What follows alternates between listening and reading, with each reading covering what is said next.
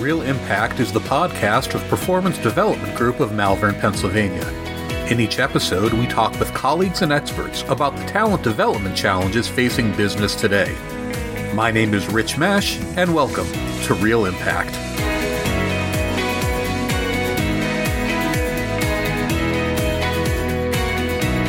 What happens when leadership development doesn't work?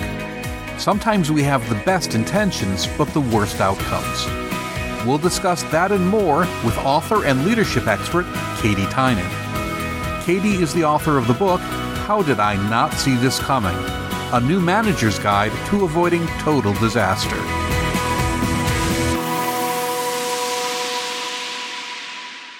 And today we're talking to author and leadership expert Katy Tynan. Katy, thank you for joining us. Thanks so much for having me.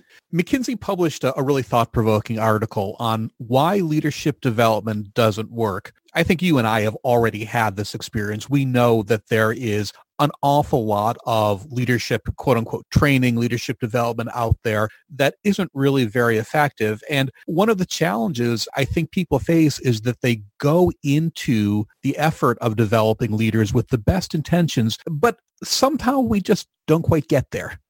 Yeah, I think you and I have both seen this a lot in our work with clients and with organizations that we know we need leadership development. We know that we need to help people understand how to be leaders, but we're not particularly effective at creating learning programs that create sustained behavior change. And that's what I would really draw out here is the difference between having a program that feels valuable to the person who's taking it. It feels valuable to the facilitator. It felt good to the person who designed it. And yet it does not produce the outcome, which is a change of behavior on the part of that manager of adapting their leadership and management style to be more effective. So we'll get to some of what McKinsey found in a moment. But if you think about what we would consider traditional leadership development, we put everybody in a classroom, we fill their heads full of cool ideas. Why would something like that leave leaders unprepared? Well, I think it's so out of context. And so it's easy to sit in a classroom and role play something like a difficult conversation. And then, first of all, when you're in the really real world, that difficult conversation doesn't come up days before when you have time to prepare and think about it. It comes up suddenly in a meeting and you have to respond on the fly or it might not look like it looked in your role play. And so when you have these things that are out of context, it's very hard to then jump into that actual situation and respond in the way that you practiced in the classroom. And so that context issue of how do I do this in practice as opposed to what does the theory look like? That's the biggest disconnect that I see for most leadership programs. And interestingly enough, a lack of context is actually one of the big issues that McKinsey brought up in their article. And, and I have to say that I agree with you. I've often felt that one of the biggest challenges of leadership development is that if I give you a leadership book to read, if I give you Peter Drucker or Stephen Covey, odds are pretty good that anybody can read that book and understand what those guys are talking about in that sense, I think that leadership concepts are not hard to understand. Where leadership gets hard is when you have to take those concepts and actually take action on them. And then something that sort of makes sense when it's in your head suddenly seems very, very complicated when you actually have to execute on it. Well, and you also have emotions involved. So when you're reading a book and you're reading about a theory that is sort of cut and dried. But when you have someone standing in front of you who's frustrated or who is angry or who is upset over something and you yourself feel nervous or you feel upset or you feel frustrated, then those emotions change the way you respond to that situation it doesn't feel like it did in the book, right? It doesn't feel like the the big rocks, little rocks when you're actually in a situation where somebody just blew a deadline because they were focused on the wrong things. So I think that's a big part of what you can't really simulate in the classroom or in a book. Yeah, I still remember a, a relatively uh, new manager telling me a story and he was saying, well, you know, I, I had to give someone feedback on being a poor performer and how they really had to up their game. And I had studied all the feedback models and I was ready to go. And I brought him into my office and we sat down. And as soon as I started talking, he began to cry. And suddenly mm-hmm. all my training went right out the window because no one had trained me what to do when someone starts crying.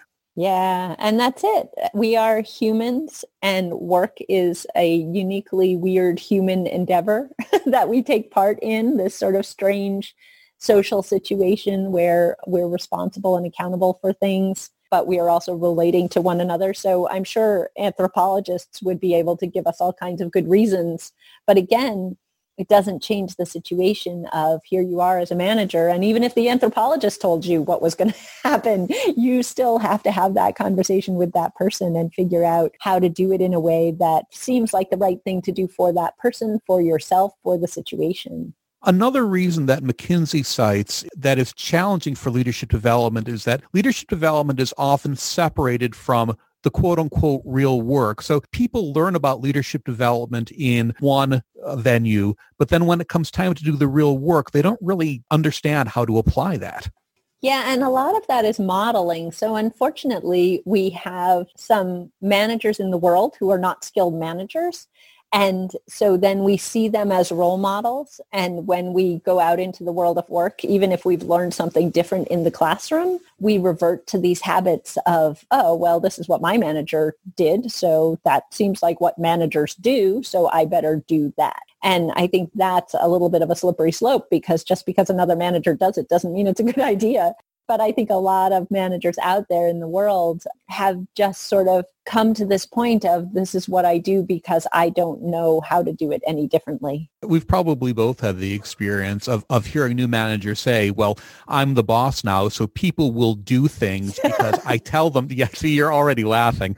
Now, I used to, um, I guess I shouldn't use the name of the company, but I used to do work for a, a major global organization and I would work with managers who had been in role or had been a part of the organization for perhaps a year. And I heard that song over and over again. Mm-hmm. Uh, and we talk about things like how to work with dysfunctional teams, how to manage conflict. And they would sort of sit there with their arms folded and say, well, in a high functioning organization, these types of problems simply do not occur. yeah, and I think that's it's a huge misconception, which is the idea that as a manager you're somehow going to have this magic wand that's going to make people do what you tell them to do, and it doesn't. Um, but also, and we know this from psychology too, that people do things that they are motivated to do. So it is about motivation. And one method of motivation is the old school carrot and stick, right? If you do it, I'll give you a cookie. If you don't do it, then I'll smack you in the head. And that is a motivational process which has been proven to be ineffective as a management style. So when you want to get people to do things, it's not because you tell them to do them and then punish them if they don't. It's that you create an environment where they are inspired and excited and enthusiastic about doing those things. That is much harder than just laying down the edict and saying, by tomorrow, you're going to have this done or else. It's really a shift that I think we've seen over the last few decades of manager as controller of work to manager as facilitator of goals. Yeah, and that those goals should be shared goals in some way. So if, and a big part of this is because the nature of work has changed. So I think we have to put that on the table too. When we were doing assembly line work, factory-based work, it was more appropriate to have this sort of command and control environment because there were things that need to be produced and it was clearly obvious how one went about producing them. And if you did it the way you were supposed to do it, then you produced the things you were supposed to produce and you got paid. And now so much of our work is creative work. It's problem solving. It's innovation. It's doing things that have never been done before. And we know there's really excellent data and what I would point people to is the research by Teresa Amabile, who's at Harvard Business School, around motivating creativity. And the way that people are motivated to do creative work is just completely different than how they are motivated to do repetitive work or work that is really clearly understood. So part of the reason that management practice has changed is because the work itself has changed and therefore the practices that worked before don't work anymore. And just to show you that I can name drop Harvard authors as well. Linda Hill, in her book uh, "Becoming a Manager," also makes a really, really interesting point. Um, and I can't remember the exact number, but a significant number of of new managers fail within one year of taking on the job. And what her research showed that the main reason they failed was a complete mismatch in expectations between what the manager thought the job was going to be like and what the job actually was like.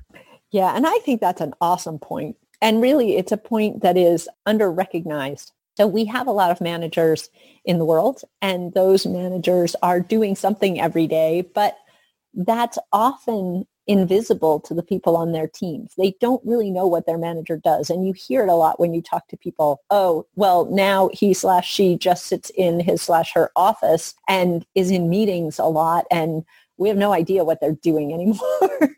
Whereas when they were an individual contributor, we knew they produced stuff. We could see that. So to me, I think a good manager would be very transparent about what they're doing and why they're doing it. Whereas I think a lot of managers tend to sort of close that information off. Oh, well, I don't want anyone to know that I'm meeting with HR or that I'm meeting with finance or that I'm meeting with these other groups and teams that we collaborate with but I think that is part of this this thing that builds this mythology around what do managers do when they're in their offices. And if I think managers were more transparent about what they did, then it would be less of a, a misconception and to your point, less of a shock and surprise to know what a manager does on a daily basis if we knew more um, from the get-go about what managers are doing. But I also think some of the reason for that lack of transparency is that a lot of managers are highly concerned that they don't know what they're doing. So they don't want to tell anyone what they're doing in their office because they're not sure it's the right thing to be doing. So it goes both ways.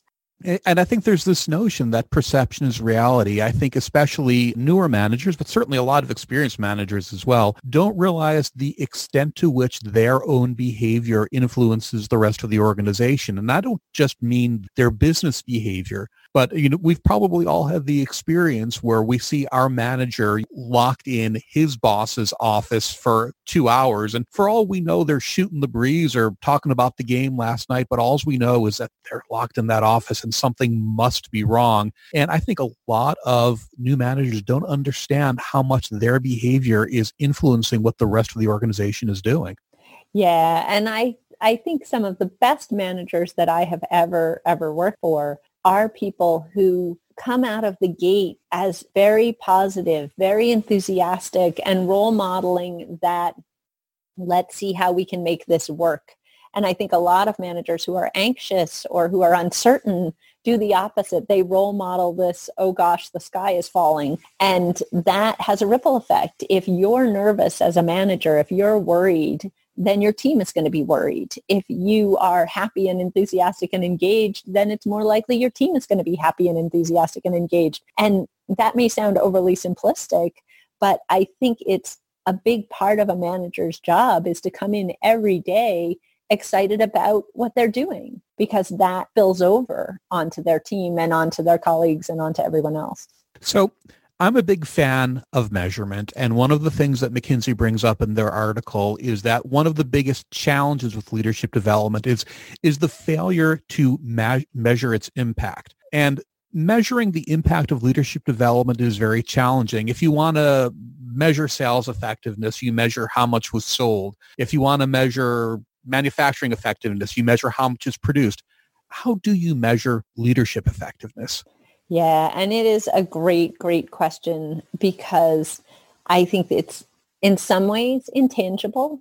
And so it's hard to measure, but in other ways you can measure it by secondary sources. So you can measure the effectiveness of a manager by the effectiveness of their team. But managers don't always want to be measured by the effectiveness of their team. In some cases, they think that that's not a fair way to go about it. So I think you need to take a two-pronged approach to managing um, or to measuring your managers. One is direct feedback from the people who work on their team. I think not enough companies just ask, hey, does your manager do this on a regular basis? Does your manager meet with you one-on-one? Do you have goals set? Do you understand what you need to be successful? So ask those questions of the people who are in the best position to answer them, being the people on the team. and then provide that feedback directly back to the manager so they can see what their team is saying about them. So that I think is an important metric. And then of course you're going to have your standard performance metrics of the team accomplishing goals and all of those things. And then I also think the manager of that manager should have some idea about how they're doing just more anecdotally and observationally. So I think there's a, a bunch of different ways that you can go about that, but I don't think enough companies spend that time to do any measurement whatsoever. I think you're right. And I also think that there's a tendency perhaps to think too big when it comes to measurement because I see a lot of organizations that when they want to measure leadership effectiveness, they want to measure big metrics. So they want to measure attrition. They want to measure um, employee satisfaction surveys. And these are great metrics, don't get me wrong. But the challenge with those metrics is that they usually take a, a long time to show any real movement. Mm-hmm. So if I want to measure whether or not leadership development is affecting attrition, it's probably going to take me at least a couple of years to realize if that's really moved. And that's valuable to measure. But the kinds of things you're talking about are more leading indicators. So if people are more satisfied with their jobs, then odds are good that your long-term metrics will probably start looking better. But if you wait two years to figure out if what you're doing is working, you're already kind of in trouble. Yeah, I would absolutely agree with that. I think when you look at trailing indicators, when you look at results, to your point, those metrics move too slowly and there are too many variables in them. So team performance might have to do with the manager, but it might also have to do with resourcing. It might also have to do with external factors. So there are a lot of things that play into the overall performance of the team and the manager is certainly a part of it but you can't always select that piece out and just sort of look at that. So to me, the very best metric you're always going to have is the people themselves on the team and what they're experiencing day to day. So we've talked quite a bit about what we think organizations need to start doing to create more effective leadership development. Now I'm going to give you all the power in the world for five minutes. And if I give you all the power in the world, what is the one thing you want businesses to stop doing in leadership development? They need to stop thinking of leadership development as a one and done effort. So it's not a workshop and then it's over. it's not a promotion and then it's over. The journey from not leader to leader is a journey and it takes place over, I would say, six to 12 months for most people. And that begins with maybe some content in a workshop format, but it needs to continue over the course of that journey and be a continuous learning experience and an opportunity to grow, to iterate, to practice, to try new things, to get feedback, and to see improvement and get better over that period of time. So if I could convince every company in America and across the world to stop doing single point boot camp leadership workshops, um, I would be very satisfied. Yeah, you know, I, I couldn't agree more. The metaphor I, I like to use because I'm a musician and I've been playing guitar for, my gosh, about 30 years now, and, and I'm still terrible. Um, but, you know, when I try to put it in context for myself, I imagine what if the first day, if I'd never picked up a guitar before in my life, someone said, we're going to put you in a room for two weeks. We're going to make you play guitar every day. And when you leave, you're going to have to play Carnegie Hall. How I would feel about that. Yeah. And it's true. It's, it's just really different. And I think it puts a level of stress on people to have that expectation that you're going to be perfect after you walk out of this one and done, as opposed to this is a learning process and a journey and you are going to make mistakes. And this is something we talk about, and I'm sure we'll talk about it in an entirely different podcast about learning culture in organizations and modeling learning culture by as leaders saying, I don't always know the right answer. I'm not always right. I don't always do the right thing, but I'm always in pursuit of better. I'm always trying to get better, to learn more, to be more effective. And so that's another thing that I think if I had the ability to get people to stop as opposed to companies to stop. I would like people to stop believing that they need to be perfect as managers, that if they make one mistake, it's over and it's unrecoverable and you're never going to be a good manager again and those people are going to hate you. But instead to start with the mindset of you are going to make mistakes and you are going to be vulnerable and you better be upfront about that from day one to your team. I couldn't agree more. I'd have to say some of the worst leaders I've ever worked with are people who've been doing it for about a year and think they know everything. Yeah, like teenagers. and the best leaders I've ever worked with have been doing it for 20 or 30 years and will be the first people to raise their hand and say, I still have a lot to learn. That's right. That's right. Katy Tynan, always a pleasure. Thank you for joining us today. Thank you so much. Real Impact is produced by Performance Development Group. For more information on us, please visit our website at www.performdev.com.